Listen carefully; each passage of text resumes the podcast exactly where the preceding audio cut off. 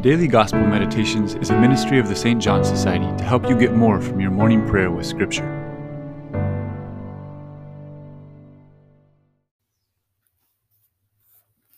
In today's Gospel, Jesus says, Amen, amen, I say to you, you will weep and mourn while the world rejoices.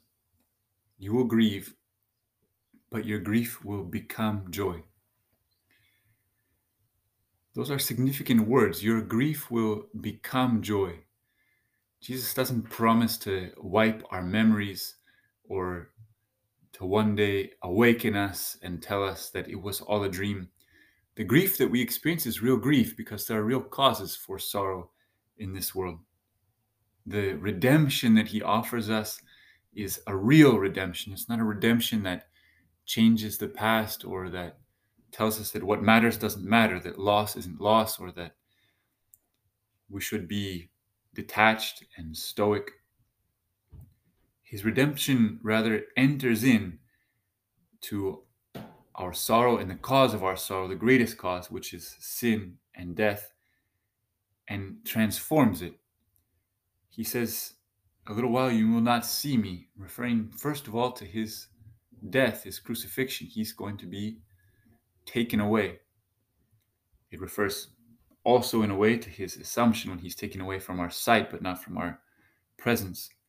But in this case, we can take it, first of all, to, to refer to his crucifixion, which is a cause of weeping and mourning. But that very cause of weeping and mourning, because he's transformed it by his love,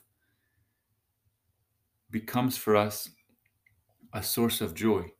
The cross is our redemption.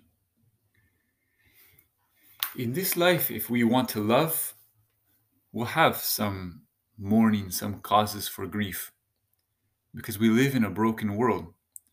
And so, unless we detach ourselves from it and protect our hearts and live a shallow and superficial life, we'll have cause for grief. Even our love for Jesus will cause us sorrow at times. But that sorrow will become joy. Our grief will become joy.